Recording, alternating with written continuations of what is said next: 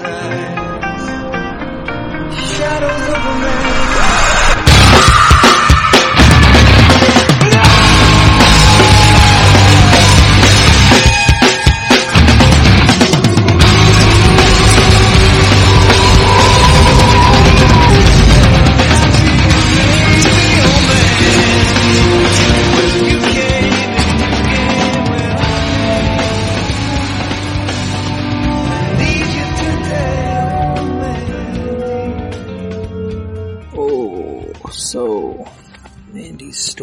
Ended, and Andy feels bad. He's like, come here, baby.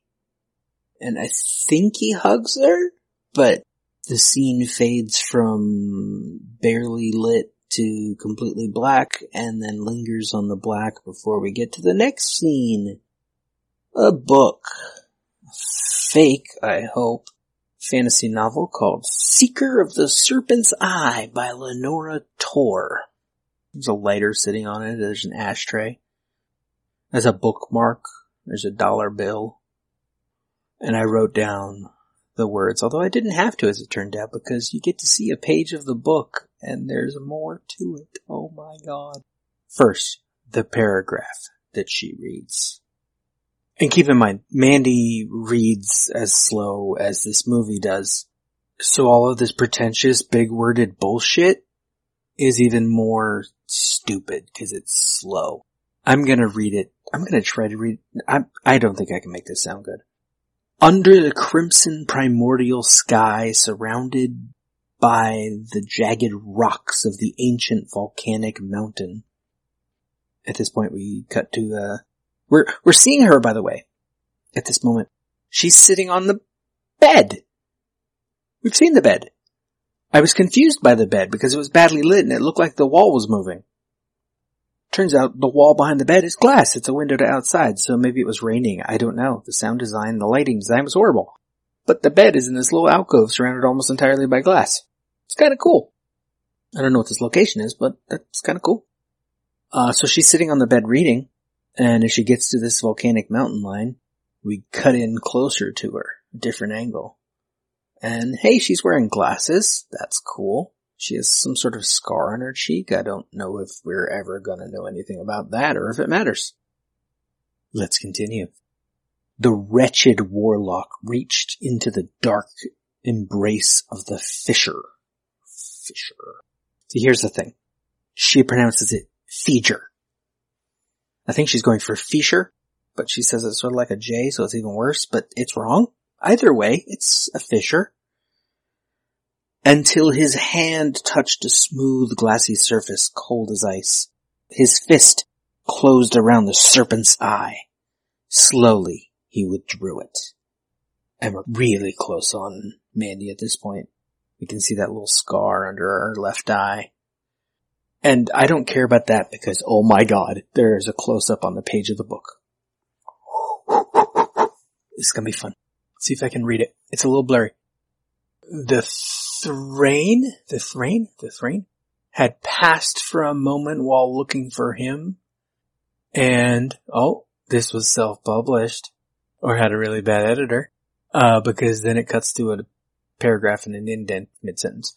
Gazed up at the sky from the mountaintop, his vision fondly tinged by the best of the, by the heat of the gods of volcanic, no, of the pools of volcanic water and molten rock. And he had seen the entire entry back. What's that say?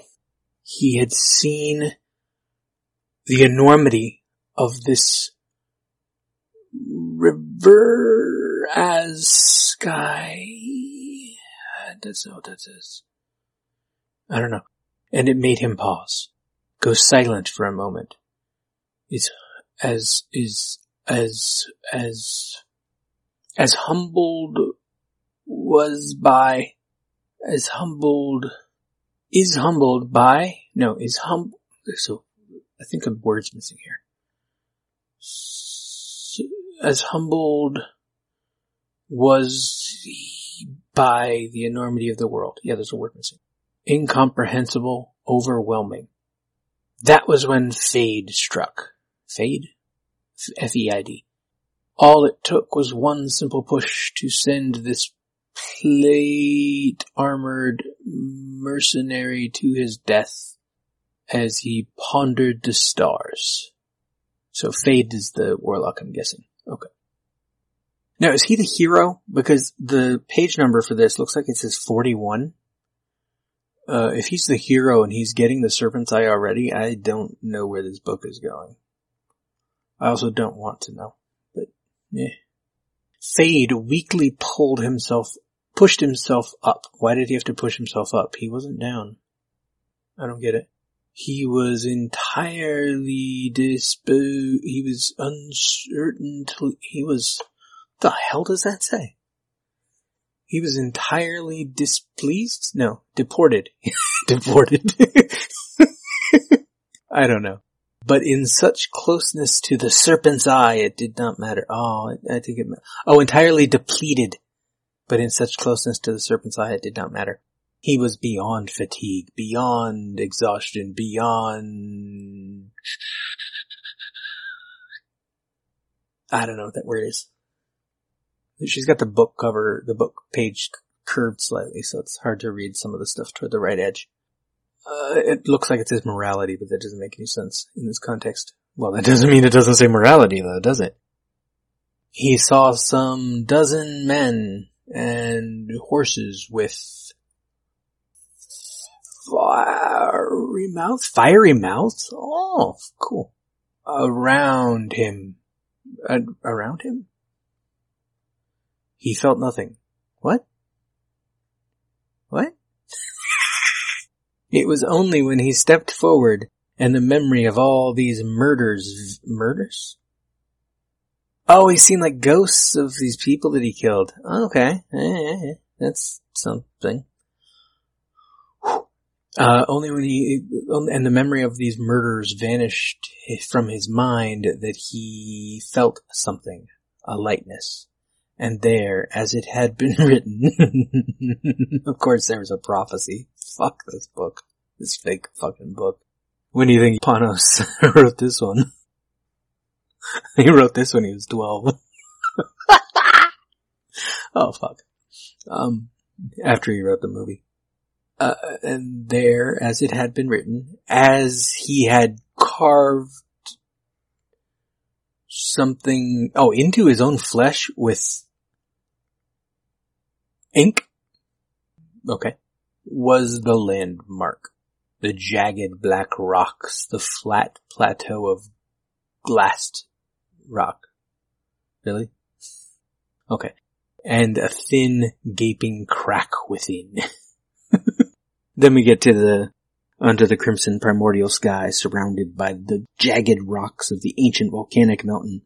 The wretched warlock reached into the dark embrace of the fissure. Into, wait, didn't he just, what did he just see?